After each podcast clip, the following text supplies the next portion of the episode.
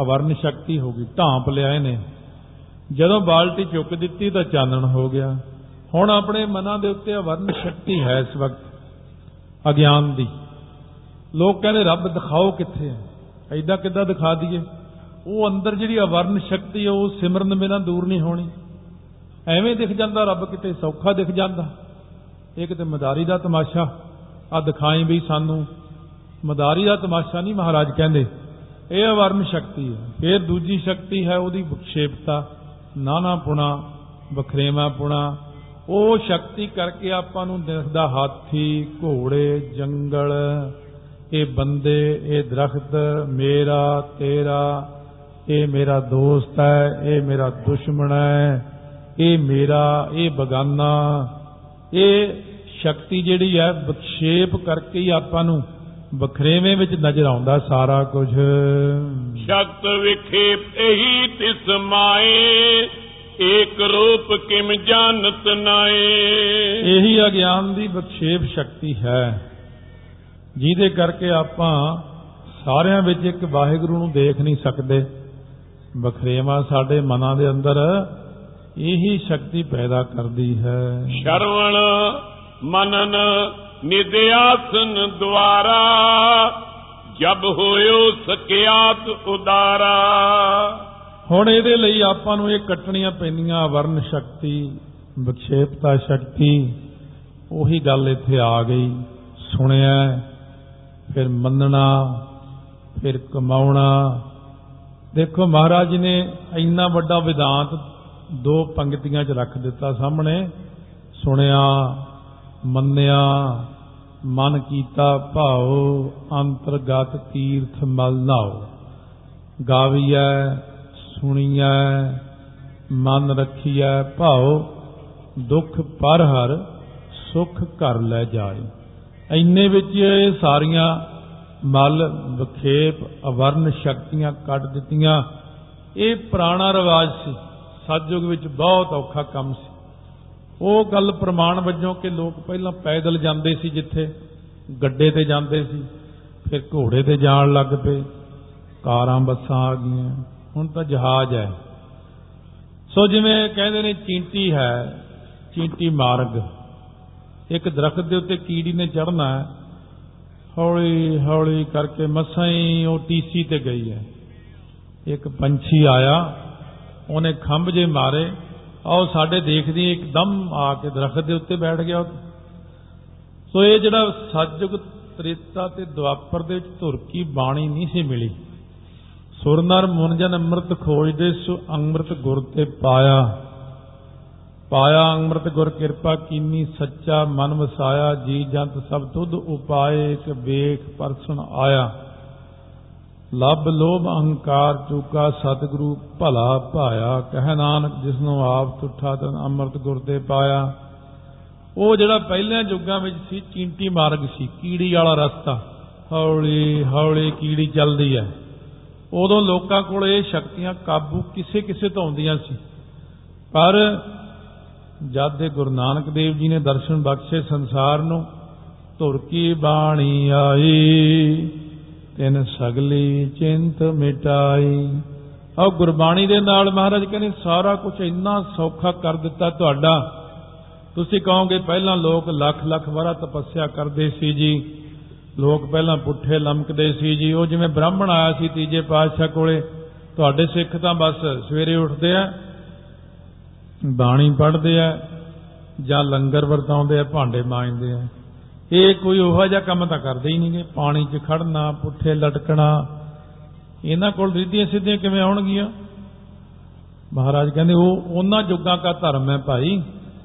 ਹੁਣ ਸਾਡੇ ਸਮੇਂ ਵਿੱਚ ਬ੍ਰਹਮ ਬਿੰਦਾ ਇਸ ਦਾ ਬ੍ਰਹਮਤ ਰਹਿ ਏਕ ਸ਼ਬਦ ਲਿਵ ਲਾਏ ਨਵ ਨਿਧੀ 18 ਸਿੱਧੀ ਪਿੱਛੇ ਲੱਗੀਆਂ ਫਿਰੈ, ਜੋ ਹਰ ਹਿਰਦੈ ਸਦਾ ਵਸਾਏ। ਇਸ ਕਰਕੇ ਸ਼ਕਤੀਆਂ ਨਾਮ ਦੇ ਨਾਲ ਸੁਤੇ ਸਿੱਧੀ, ਜਿਵੇਂ ਸ਼ਰਵਣ, ਨਾਮ ਸ਼ਰਵਣ ਕਰੋ, ਕਥਾ ਸ਼ਰਵਣ ਕਰੋ, ਕੀਰਤਨ ਸ਼ਰਵਣ ਕਰੋ, ਫਿਰ ਇਹਦਾ ਮੰਨਣ ਕਰੋ। ਇਹ ਨਾ ਕਹੋ ਵੀ ਇਹ ਗੱਲਾਂ ਐਵੇਂ ਹੀ ਨੇ। ਫਿਰ ਇਹਦਾ ਨਿਧਿਆਸਣ ਕਰੋ। ਨਿਧਿਆਸਣ ਹੁੰਦਾ ਸਿਮਰਨ, ਕਮਾਈ। ਜਬ ਹੋਇਓ ਸਖਿਆਤ ਉਦਾਰਾ। ਫਿਰ ਕੀ ਹੋਇਆ ਅੰਦਰ? ਪ੍ਰਕਾਸ਼ ਹੋ ਗਿਆ। ਕੋਠੇ ਅੰਦਰ ਜਿਵੇਂ ਪ੍ਰਕਾਸ਼ ਕਰ ਦਈਏ ਸਾਰਾ ਦਿਖਣ ਲੱਗ ਜਾਂਦਾ ਹੈ। ਇਉਂ ਸਾਡੇ ਅੰਦਰ ਅਗਿਆਨ ਦਾ ਜਿਹੜਾ ਹਨੇਰਾ ਹੈ ਅਵਰਨ ਤੇ ਬਖਸ਼ੇਪ ਸ਼ਕਤੀਆਂ ਨੇ ਮਲ ਸ਼ਕਤੀ ਹੈ। ਇਹ ਨਾਮ ਦੇ ਨਾਲ ਪ੍ਰਕਾਸ਼ ਹੁੰਦਿਆਂ ਸਾਰ ਇੱਕਦਮ ਚਾਨਣ ਹੋ ਗਿਆ ਹੈ। ਤ੍ਰੈ ਗੁਣ ਤੀਨ ਅਵਸਥਾ ਛੋਰ ਫਿਰੀ ਬ੍ਰਿਤੀ ਚਲ ਤੁਰਿਆ ਔਰ ਬਿਰਤੀ ਜਿਹੜੀ ਸੀ ਉਹ ਤੁਰਿਆ ਵੱਲ ਤੁਰ ਪਈ ਤੁਰਿਆ ਵੱਲ ਚੱਲੀ ਹੈ। ਇਸਤੀ ਹੋਈ ਤੁਰਿਆ ਵੱਲ। ਇਹ ਤਿੰਨ ਗੁਣ ਰਜੋ ਗੁਣ, ਤਮੋ ਗੁਣ, ਸਤੋ ਗੁਣ। ਤ੍ਰੈ ਗੁਣ ਤੇ ਤਿੰਨ ਅਵਸਥਾ, ਸੁਪਨ, ਸਖੋਪ ਤੇ ਜਾਗਰਤ ਤਿੰਨਾਂ ਨੂੰ ਛੱਡ ਕੇ ਬਿਰਤੀ ਤੇ ਗਈ। ਅਤੇ ਸਾਡੀ ਬਿਰਤੀ ਤੁਰਿਆ ਵੱਲ ਚੱਲੀ। ਤੁਰਿਆ ਭੂਮਿਕਾ ਹੈ ਇੱਕ ਜਤ ਪਹਾਰਾ ਧੀਜ ਸੁਨਿਆਰ। ਉਸ ਤੋਂ ਵੀ ਪਹਿਲਾਂ ਹੈ ਤੁਰਿਆ। ਇੱਕ ਇਹ ਜਿਹੜੀ ਜਤ ਪਹਾਰਾ ਵਿੱਚ ਕਥਨ ਕੀਤੀ ਹੈ, ਇਹਨੂੰ ਕਹਿੰਦੇ ਤੁਰਿਆ ਅਤੀਤ ਅਵਸਥਾ, ਜਿਹੜੀ ਸਤਿਗੁਰਾਂ ਦੀ ਹੈ। ਇਸ ਕਰਕੇ ਤੁਰਿਆ ਵੱਲ ਨੂੰ ਮਨ ਚੱਲ ਪਿਆ। ਆਨੰਦ ਆਤਮ ਮੈਂ ਥਿਰਤਾ ਭਏ ਜਿਤ ਕਿਤ ਏਕ ਰੂਪ ਹੈ ਗਏ। ਆਨੰਦ ਆਤਮਾ ਵਿੱਚ ਜਾ ਕੇ ਮਨ ਟਿਕ ਗਿਆ ਕਿਉਂਕਿ ਆਤਮਾ ਸਤ ਚੇਤਨ ਆਨੰਦ ਸਰੂਪ ਹੈ। ਉਹਦੇ ਵਿੱਚ ਜਾ ਕੇ ਜਦੋਂ ਮਨ ਟਿਕ ਗਿਆ ਆਨੰਦ ਹੀ ਆਨੰਦ ਹੈ।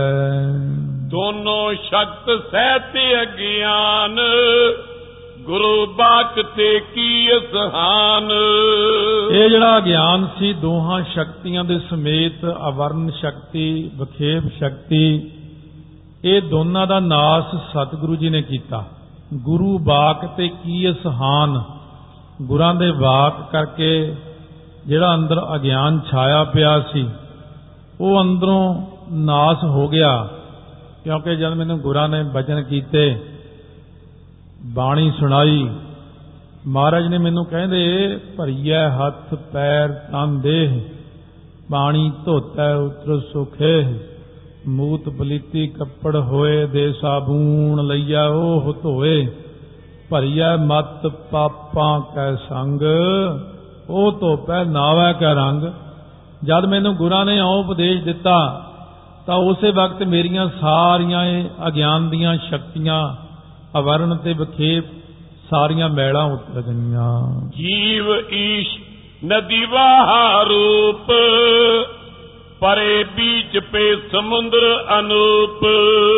ਉਹ ਜੀਵ ਤੇ ਈਸ਼ ਜੀਵ ਜਿਹੜਾ ਸੀ ਵਾਹਾ ਵਾੜਾ ਛੋਟਾ ਜਿਹਾ ਪਾਣੀ ਦਾ ਨਾਲਾ ਸੂਆ ਛੋਟਾ ਜਿਹਾ ਈਸ਼ ਹੈ ਜੋ ਸਰਗੁਣ ਵਿੱਚ ਦੁਨੀਆ ਨੂੰ ਬਣਾਉਣ ਵਾਲਾ ਅਤੇ ਨਦੀ ਜਿਹੜੀ ਹੈ, ਉਹ ਹੈ ਇਸ ਪ੍ਰਕਾਰ ਦੇ ਨਾਲ ਜੀਵ ਈਸ਼ ਨਦ ਵਾਹਾ ਰੂਪ। ਇਸੇ ਪ੍ਰਕਾਰ ਜਿਹੜਾ ਜੀਵ ਹੈ ਤਾਂ ਵਾਹਾ ਰੂਪ ਹੈ, ਈਸ਼ ਨਦੀ ਰੂਪ ਹੈ। ਇਹ ਦੋਨੋਂ ਕਿੱਥੇ ਮਿਲ ਗਏ ਜਾ ਕੇ? ਸਮੁੰਦਰ ਦੇ ਵਿੱਚ। ਇੱਕ ਮਿਕ ਹੋ ਗਏ। ਮਾਨੋ ਕਿ ਦੋਵੇਂ ਜਣੇ ਬ੍ਰਹਮ ਰੂਪ ਹੋ ਗਏ। ਜਹਤੀ ਤੇ ਨ ਏਕਤਾ ਬਨੇ ਗੰਗ ਕੋਖ ਇੱਕ ਤਜਬੋ ਭਨੇ। ਹੁਣ ਦੋ ਕੌਖੀਆਂ ਚੀਜ਼ਾਂ ਆਈਆਂ ਨੇ ਜਹਤੀ ਲਕਸ਼ਣਾ ਇਹਨੂੰ ਕਹਿੰਦੇ ਨੇ। ਇਹਦਾ ਕਰਕੇ ਏਕਤਾ ਨਹੀਂ ਬਣਦੀ। ਗੰਗ ਘੋਖ ਇੱਕ ਤਜਬੋ ਭੰਨੇ। ਸੋ ਇਸ ਪ੍ਰਕਾਰ ਕਹੀਏ ਜਿਵੇਂ ਜਦ ਕਹੀਏ ਕਿ ਗੰਗਾ ਜਿਹੜੀ ਆ ਗੰਗਾ ਦੇ ਵਿੱਚ ਕਿਸੇ ਨੇ ਘਰ ਬਣਾ ਲਿਆ ਆਪਣਾ। ਭਾਵ ਕਿ ਗੰਗਾ ਦੇ ਵਿੱਚ ਫਲਾਣੇ ਦਾ ਘਰ ਹੈ। ਜਲ ਦੇ ਪ੍ਰਵਾਹ ਵਿੱਚ ਘਰ ਕਿਵੇਂ ਬਣ ਸਕਦਾ ਹੈ? ਇਹ ਗੱਲ ਸੰਭਵ ਨਹੀਂ ਹੈ। ਤਾਂ ਤੇ ਸਮਝਾਂਗੇ, ਅੱਛਾ, ਉਹ ਗੰਗਾ ਦੇ ਕਿਨਾਰੇ ਉਹਨੇ ਘਰ ਬਣਾਇਆ ਹੈ। ਉਹਦੇ 'ਚ ਆਪਾਂ ਨੂੰ ਇੱਕ ਚੀਜ਼ ਛੱਡਣੀ ਪੈਂਦੀ ਹੈ। ਬਈ ਉਹਨੇ ਤਾਂ ਗੰਗਾ ਦੇ ਵਿੱਚ ਹੀ ਘਰ ਬਣਾ ਲਿਆ। ਜਿਵੇਂ ਕੋਈ ਇੱਥੇ ਨਦੀ ਤੇ ਘਰ ਬਣਾ ਲੈਣ। ਤੇ ਆਪਾਂ ਕਹੀਏ, ਇਹ ਲੈ ਨਦੀ ਤੇ ਘਰ ਬਣਾ ਕੇ ਬਹਿ ਕੇ ਪਾਣੀ 'ਚ ਘਰ ਬਣਾ ਲਿਆ ਹੈ। ਵੀ ਇਹ ਤਾਂ ਜਦ ਪਾਣੀ ਚੜਿਆ ਹੈ ਫਿਰ ਇਹਨਾਂ ਦਾ ਕੀ ਬਣੂਗਾ? ਇਸੇ ਪ੍ਰਕਾਰ ਕਹਿੰਦੇ ਇਹਦੇ 'ਚ ਇੱਕ ਚੀਜ਼ ਛੱਡਣੀ ਪੈਂਦੀ, ਨਦੀ ਦੇ ਵਿੱਚ ਘਰ ਨਹੀਂ ਬਣਾਇਆ, ਮਤਲਬ ਕਿ ਉਹਦੇ ਕਿਨਾਰੇ ਤੇ। ਕਿਉਂ ਇੱਕ ਚੀਜ਼ ਨੂੰ ਛੱਡ ਕੇ ਫਿਰ ਇਹ ਇੱਕ ਚੀਜ਼ ਦਾ ਗਿਆਨ ਹੋ ਜਾਂਦਾ, ਇਹ ਸਮਝਾਉਂਦੇ ਹਨ। ਜੀਵ ਈਸ਼ ਦੋਨੋਂ ਪਰ ਹਰੇ ਤਬ ਇਕਤਾ ਕਹੋ ਕਿਸ ਕੀ ਕਰੇ। ਭਾਵ ਜਿੱਥੇ ਜਦ ਕਹੀਏ ਕਿ ਜੀਵ ਈਸ਼ਰ ਦੋ ਇਹਨਾਂ ਵਿੱਚੋਂ ਕੋਈ ਇੱਕ ਪਦ ਛੱਡ ਦੇਣਾ ਪੈਣਾ ਤਾਂ ਬਾਕੀ ਇੱਕੋ ਰਹਿ ਗਿਆ। ਸੋ ਏਕਤਾ ਕਿਸ ਨਾਲ ਕਰਾਂਗੇ? ਜੀਵ ਅਤੇ ਈਸ਼ ਜਿਹੜਾ ਹੈ ਜੇ ਇਹਦੇ ਤੋਂ ਜੀਵ ਛੱਡ ਦਈਏ ਤਾਂ ਈਸ਼ਰ ਰਹਿ ਗਿਆ। ਜੇ ਈਸ਼ਰ ਛੱਡਦੀ ਤਾਂ ਜੀਵ ਰਹਿ ਗਿਆ। ਕਿਉਂ ਫਿਰ ਇਹਦੇ ਵਿੱਚ ਪ੍ਰਮਾਣ ਕਿਵੇਂ ਦੇਵਾਂਗੇ? ਤਥਾ ਅਜੈਤੀ ਗ੍ਰਹਿਣ ਕਰਨ ਮੈਂ। ਇਹ ਵੀ ਬਨੈ ਨਾ ਸੁਨੋ ਸ਼ਰਵਨ ਮੈਂ। ਪਹਿਲਾਂ ਜੈਤੀ ਲਕਸ਼ਣਾ ਸੁਣਾਇਆ ਹੈ ਹੁਣ ਅਜੈਤੀ ਲਕਸ਼ਣਾ ਦੂਸਰਾ ਹੁੰਦਾ ਹੈ। ਉਹਨੂੰ ਸੁਣਾਉਂਦੇ ਨੇ ਕਿ ਇਹਦੇ ਵਿੱਚ ਵੀ ਆਪਾਂ ਜੋ ਗ੍ਰਹਿਣ ਨਹੀਂ ਕਰ ਸਕਦੇ ਦੋਨਾਂ ਨੂੰ ਦੱਸ ਨਹੀਂ ਸਕਦੇ। ਜੀਵ ਈਸ਼ ਦੋਨੋਂ ਕੋ ਰਾਖੈ ਔਰ ਗ੍ਰਹਿਣ ਕੇ ਕਰਨ ਬਿਲਾਖੈ।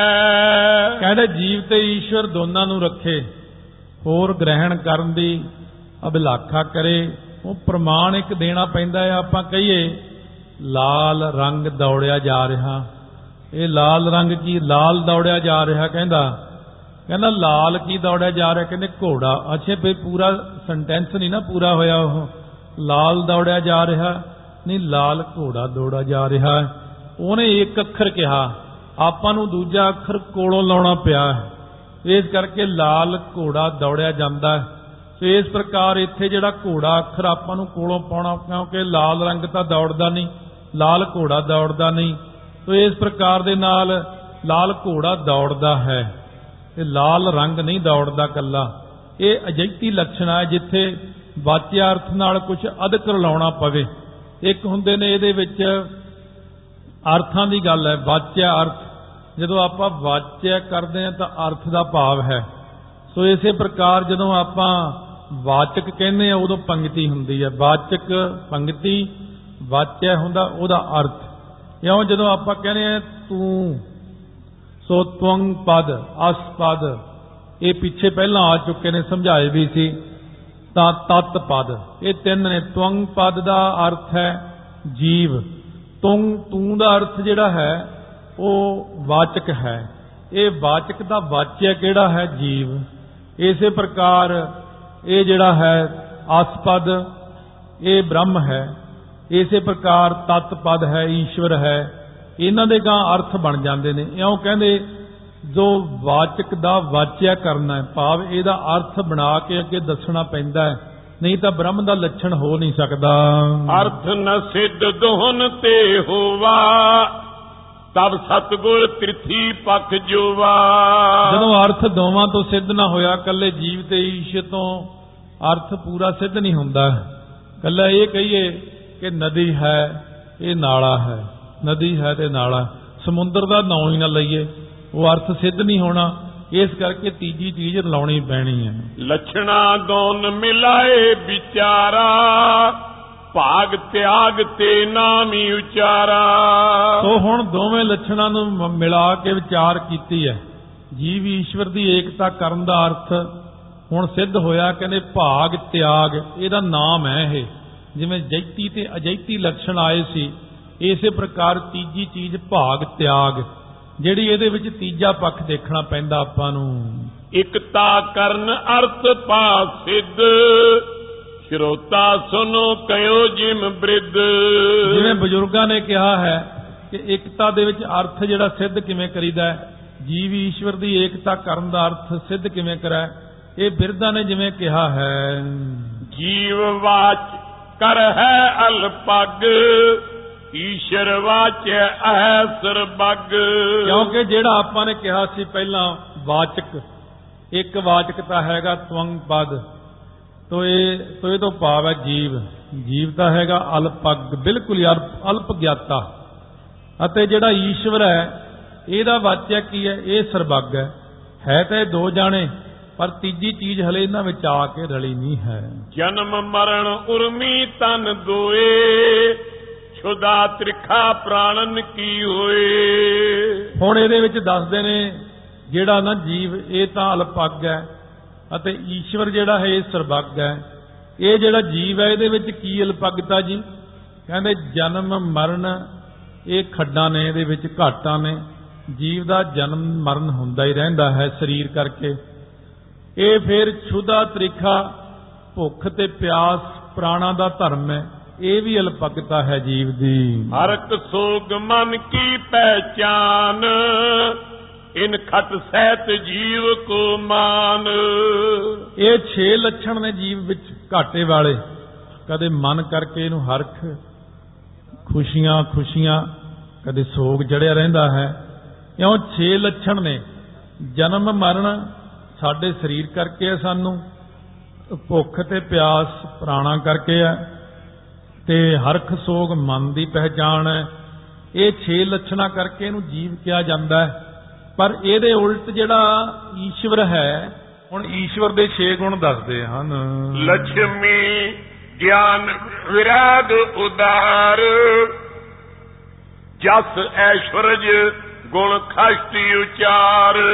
ਉਹ ਜਿਹੜਾ ਈਸ਼ਵਰ ਹੈ ਉਹਦੇ ਵਿੱਚ ਕੀ ਕੀ ਹੈ? 6 ਗੁਣ ਕਿਹੜੇ ਕਿਹੜੇ ਨੇ? ਉਹਦੇ 'ਚ ਇੱਕ ਤਾਂ ਲక్ష్ਮੀ ਹੈ ਇੱਕ ਉਹਦੇ 'ਚ ਗਿਆਨ ਹੈ ਤੀਸਰਾ ਉਹਦੇ 'ਚ ਵਿਰਾਗ ਹੈ ਚੌਥਾ ਉਦਾਰ। ਖੁੱਲੇ ਵੱਡੇ ਦਿਲ ਵਾਲਾ ਹੈ। ਕੋਈ ਭਾਵੇਂ ਕੁਛ ਕਰੀਏ, ਰੋਟੀ ਦੇਣੀ ਦੇਣੀ ਆ ਉਹਨੇ। ਭਾਵੇਂ ਕਿੱਡਾ ਹੀ ਪਾਪੀ ਹੋਵੇ, ਰੋਟੀ ਤਾਂ ਸਭ ਨੂੰ ਦਿੰਦਾ। ਖੁੱਲੇ ਦਿਲ ਵਾਲਾ, ਫਿਰ ਉਹਦਾ ਜਸ ਹੈ। ਜਾਸੀ ਜਾਸਾ ਉਹਦਾ ਚਾਰੇ ਪਾਸੇ, ਐਸ਼ਵਰਜ ਹੈ। ਤੇ ਇਹ ਜਿਹੜੇ ਨੇ ਗੁਣ 6 ਈਸ਼ਵਰ ਦੇ ਵਿੱਚ ਹਨ। ਜੀਵਨ ਮੈਂ ਇਨਕੋ ਕਿਤ ਅੰਸ਼ ਈਸ਼ਰ ਬਿਖੈ ਖਸ਼ਟ ਸਰਬੰਗ। ਕਹਿੰਦੇ ਜੀਵਾਂ ਦੇ ਵਿੱਚ ਮਿਲਦੇ ਨੇ ਕਿਤੇ ਕਿਤੇ। ਕਿਸੇ ਕਿਸੇ ਜੀਵ 'ਚ ਮਾੜੇ ਮੋਟੇ ਲੱਛਣ ਮਿਲ ਜਾਂਦੇ ਨੇ। ਉਹਨੂੰ ਆਪਾਂ ਕਹਿੰਦੇ ਆ ਬੰਦਾ ਇਹ ਤਾਂ, ਆਪਾਂ ਫਿਰ ਸੁਤੇ ਹੀ ਕਹਿੰਦੇ ਆ ਇਹ ਬੰਦਾ ਤਾਂ ਰੱਬ ਵਰਗਾ ਹੈ। ਇਹ ਬੰਦਾ ਤਾਂ ਬੜਾ ਅੱਛਾ ਹੈ। ਇਹ ਬੰਦਾ ਤਾਂ ਬੜਾ ਚੰਗਾ ਹੈ, ਕਿਉਂਕਿ ਜਿਹਦੇ ਚ ਇਹੋ ਜਿਹੇ ਗੁਣ ਮਿਲ ਜਾਣ, ਇਸ ਕਰਕੇ ਈਸ਼ਵਰ ਦੇ ਵਿੱਚ ਇਹ ਸਾਰੇ ਹੀ ਹਨ। ਜਾਂ ਤੇ ਸ੍ਰਿਸ਼ਟੀ ਉਪਾਵਨ ਪਾਰਨ ਨਾਸ਼ਨ ਕਰਨ ਈਸ਼ ਤ੍ਰੈ ਕਾਰਨ। ਹੁਣ ਈਸ਼ਵਰ ਦੇ ਵਿੱਚ ਤਿੰਨ ਕਾਰਨ ਦੇਖ ਲਓ ਹੋਰ ਕਿਹੜੇ ਕਿਹੜੇ ਨੇ? ਇੱਕ ਤਾਂ ਸ੍ਰਿਸ਼ਟੀ ਪੈਦਾ ਕਰਨੀ ਇੱਕ ਇਹਦੀ ਪਾਲਣਾ ਕਰਨੀ ਇੱਕ ਇਹ ਸ੍ਰਿਸ਼ਟੀ ਜਿਹੜੀ ਹੈ ਇਹਦਾ ਨਾਸ਼ ਕਰਨਾ। ਇਹ ਤਿੰਨਾਂ ਦਾ ਕਾਰਨ ਵੀ ਈਸ਼ਵਰ ਹੀ ਹੈ। ਜੀਵ ਪ੍ਰਤੰਤਰ ਦੁਖੀ ਗੁਣਹੀਨ। ਕਿਮ ਤੋਇਨ ਕੀ ਇਕਤਾਲੀਨ ਇਹ ਜਿਹੜਾ ਜੀਵ ਹੈ, ਵਿਚਾਰਾ ਪਰਾਧੀਨ ਹੈ ਪਰਾਏ ਅਧੀਨ ਹੈ, ਦੁਖੀ ਹੈ, ਗੁਣਾ ਤੋਂ ਹੀਣਾ ਹੈ। ਹੁਣ ਕਿੱਥੇ ਤਾਂ ਪੈਦਾ ਕਰਨ ਵਾਲਾ, ਪਾਲਣ ਵਾਲਾ, ਨਾਸ਼ ਕਰਨ ਵਾਲਾ, ਉਹਦੇ ਤਿੰਨ ਗੁਣ ਈਸ਼ਰ 'ਚ ਤੇ ਇਹ ਜੀਵ ਦੇ ਅੰਦਰ ਪਰਾਧੀਨ ਹੈ, ਆਜ਼ਾਦ ਨਹੀਂ ਹੈ ਇਹ, ਕਰਮਾਂ ਦਾ ਬੰਨਿਆ ਹੋਇਆ। ਦੁਖੀ ਰਹਿੰਦਾ ਹਰ ਵਕਤ, ਗੁਣਾ ਤੋਂ ਹੀਣਾ ਹੈ। ਇਹਨਾਂ ਦੋਹਾਂ ਦੀ ਈਸ਼ਵਰ ਦੀ ਤੇ ਜੀਵ ਦੀ ਏਕਤਾ ਕਿਵੇਂ ਕਰੀਏ? ਕਿਉਂਕਿ ਇਹ ਏਕਤਾ ਹੋ ਨਹੀਂ ਸਕਦੀ ਇਹਨਾਂ ਗੁਣਾ ਕਰਕੇ। ਵਾਚਿਆ ਵਿਖੈ ਇਕਤਾ ਨੈ ਜੋਏ ਲਖਣਾ ਕਰੇ ਲੱਖ ਮੈਂ ਹੋਏ।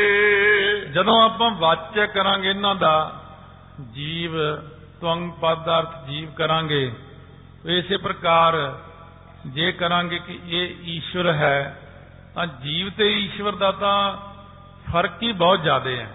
ਇਹਨਾਂ ਨੂੰ ਆਪਾਂ ਕਿਵੇਂ ਕਹਿ ਸਕਦੇ ਕਿ ਇੱਕ ਰੂਪ ਨੇ ਇਹ? ਇਹ ਕਿਵੇਂ ਬ੍ਰਹਮ ਹੋ ਸਕਦੇ ਨੇ? ਇਹ ਨਹੀਂ ਹੋ ਸਕਦੇ।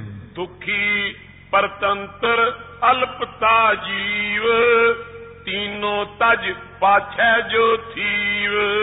ਇਸ ਕਰਕੇ ਕਹਿੰਦੇ ਨੇ ਜੀਵ ਦਾ ਹੁਣ ਆਪਾਂ ਨੂੰ ਕੁਝ ਛੱਡਣਾ ਪਵੇਗਾ। ਇੱਕ ਤਾਂ ਇਹਦਾ ਦੁਖੀ ਪੁਣਾ ਛੱਡ ਦਿਓ। ਇੱਕ ਜਿਹੜਾ ਇਹ ਪਤੰਤਰ ਹੈ ਭਾਵ ਆਜ਼ਾਦ ਨਹੀਂ ਇਹ। ਗੁਲਾਮ ਜਿਹਾ ਆ ਕਰਮਾਂ ਦਾ। ਇੱਕ ਇਹਦੀ ਜਿਹੜੀ ਅਲਪਗਤਾ ਹੈ? ਇਹ ਜੀਵ ਦੀਆਂ ਤਿੰਨੋਂ ਛੱਡ ਦਿਓ। ਸਰਬਗਤਾ ਖਟ ਗੁਣ ਸੁਖ ਈਸ਼ ਤੀਨੋਂ ਤਜ ਪਛਾਤ ਰਹੀਸ। ਕਹਿੰਦੇ ਉਧਰੋਂ ਈਸ਼ਵਰ ਦੀ ਸਰਬਗਤਾ ਛੱਡ ਦਿਓ ਜੀਵ ਦੀ ਅਲਪਗਤਾ ਛੱਡ ਦਿਓ। ਦੋਨਾਂ ਦੇ ਵਿੱਚੋਂ ਦੋਨਾਂ ਚੀਜ਼ਾਂ ਇੱਕ ਪਾਸੇ ਕਰ ਦਿਓ। ਈਸ਼ਵਰ ਦੇ 6 ਗੁਣ ਛੱਡ ਦਿਓ। ਤੇ ਇਸੇ ਪ੍ਰਕਾਰ ਇਹ ਜਿਹੜੇ ਗੁਣ ਨੇ ਨਾ ਈਸ਼ਵਰ ਵਿੱਚ ਉਹ ਛੱਡ ਕੇ ਜੀਵ ਦੀ ਅਲਪਗਤਾ ਛੱਡ ਕੇ ਉਹਦੀ ਸਰਬਗਤਾ ਛੱਡ ਕੇ ਉਹਦੇ ਵਿੱਚ ਅਸਲੀ ਚੀਜ਼ ਲੱਭੋ। ਅਸਲ ਦੋਨਾਂ ਵਿੱਚ ਕੌਣ ਬੈਠਾ ਹੈ? ਉਹ ਚੀਜ਼ ਦੇਖਣੀ ਆਪਾਂ ਨੇ।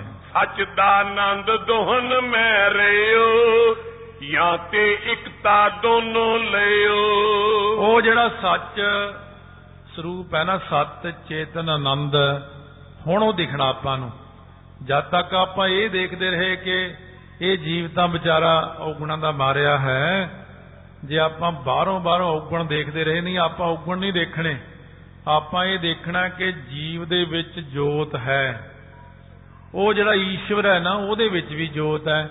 ਤੀਜਾ ਬ੍ਰਹਮ ਹੈ, ਉਹ ਹਲੇ ਬਾਅਦ ਚ ਆਉਣੀ ਗੱਲ। ਇਹ ਦੋਨਾਂ ਦੀ ਪਹਿਲਾਂ ਏਕਤਾ ਕਰੀਏ ਆਪਸ ਵਿੱਚ। ਕਹਿੰਦੇ ਦੋਨਾਂ ਦੇ ਵਿੱਚ ਜਦ ਆਪਾਂ ਜੋਤ ਦੇਖੀ ਉਹਦੇ ਵਿੱਚ ਵੀ ਸਤ ਚੇਤਨ ਆਨੰਦ ਹੈ ਜੀਵ ਦੇ ਵਿੱਚ ਤੇ ਈਸ਼ਰ ਵਿੱਚ ਵੀ ਸਤ ਚੇਤਨ ਆਨੰਦ ਹੈ।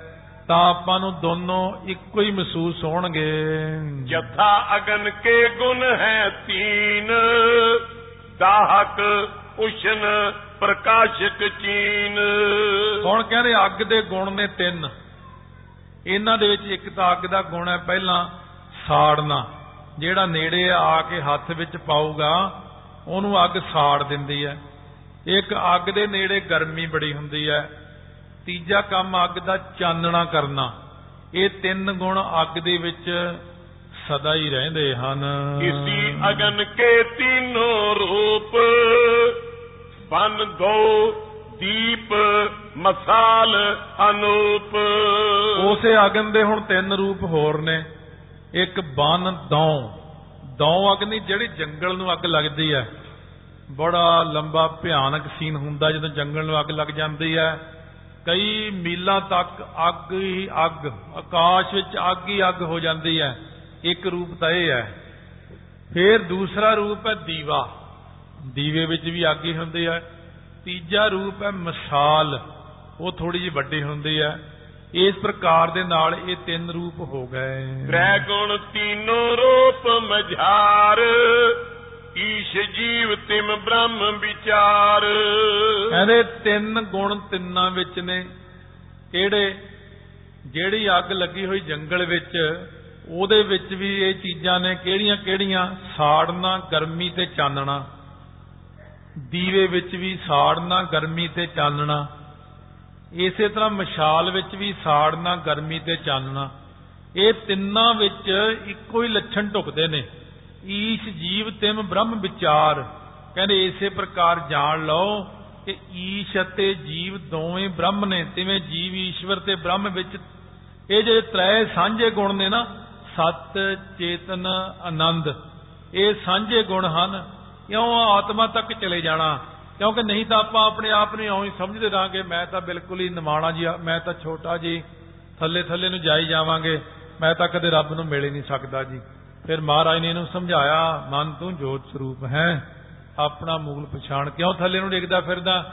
ਦੇਖੋ ਜੀ, ਸਾਨੂੰ ਤਾਂ ਨਹੀਂ ਰੱਬ ਮਿਲ ਸਕਦਾ। ਕਿਉਂ ਨਹੀਂ ਮਿਲ ਸਕਦਾ? ਉਹ ਰੱਬ ਦਾ ਤੂੰ ਆਪ ਹੀ ਹੈ। ਆਪਣੇ ਅੰਦਰ ਨੂੰ ਪਹਿਚਾਣ। ਆਪਣੇ ਔਗਣਾ ਨੂੰ ਇੱਕ ਪਾਸੇ ਰੱਖ ਕੇ ਇੱਕ ਚੀਜ਼ ਦੇਖ, ਤੇਰੇ ਅੰਦਰ ਜੋਤ ਤਾਂ ਹੈ ਨਾ। ਤੇ ਜੋਤ ਹੀ ਵਾਹਿਗੁਰੂ ਵਿੱਚ ਹੈ। ਜੋਤ ਹੀ ਗੁਰੂ ਗ੍ਰੰਥ ਸਾਹਿਬ ਵਿੱਚ ਹੈ। ਉਹ ਜੋਤ ਹੀ ਸਰਬ ਵਿਆਪਕ ਹੈ। ਉਹ ਜੋਤ ਹੀ ਤਾਰਿਆਂ ਚੰਦਰਮਾ ਵਿੱਚ ਹੈ।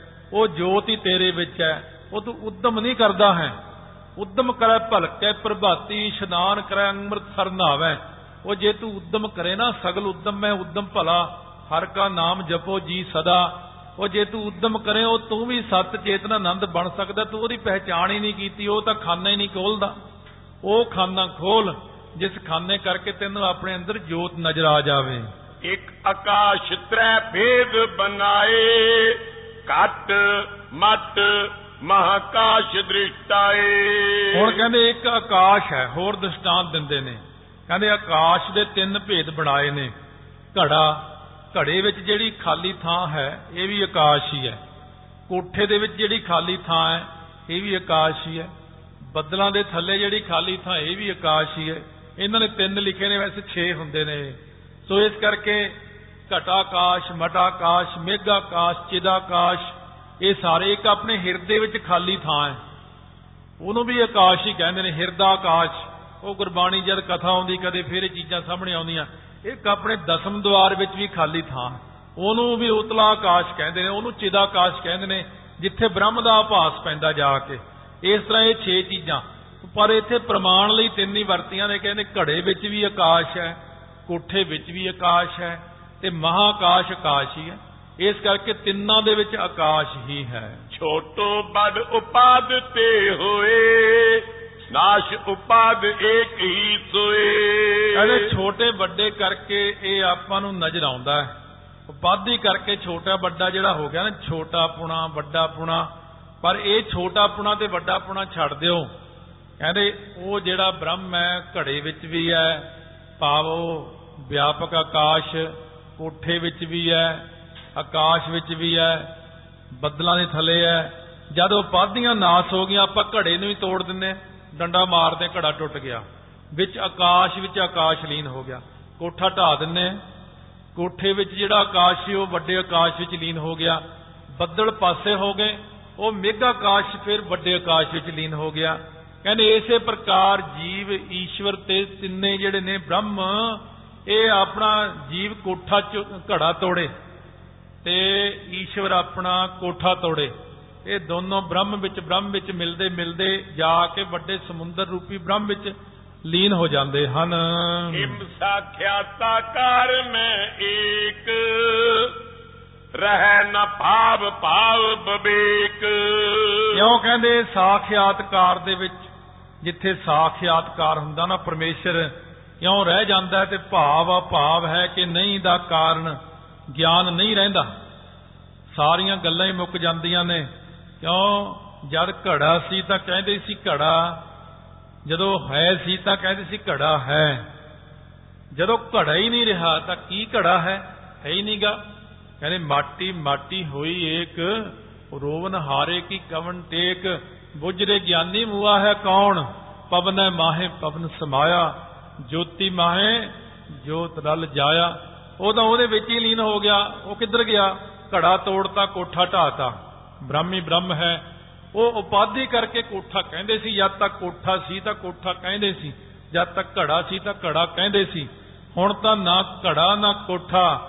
ਸਭ ਗੋਬਿੰਦ ਹੈ, ਸਭ ਗੋਬਿੰਦ ਹੈ। ਗੋਬਿੰਦ ਬਿਨ ਨਹੀਂ ਕੋਈ। ਤਤੰ ਮਸੀ, ਅਹੰਗ ਬ੍ਰਹਮਸਮੀ ਇਕ ਰਸ ਬ੍ਰਿਤੀ ਨਾ ਉਤਤੈ ਭਰਮ।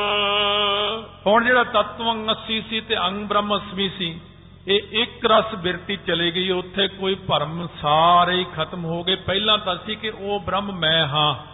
ਇਹ ਗੱਲ ਵੀ ਮੁੱਕ ਗਈ ਕਿਉਂ ਤਾਂ ਅਸੀਂ ਤੇ ਵਿੱਚੇ ਰਲ ਕੇ ਦੋਵੇਂ ਜਾਣੇ, ਲੀਨ ਹੀ ਹੋ ਗਏ।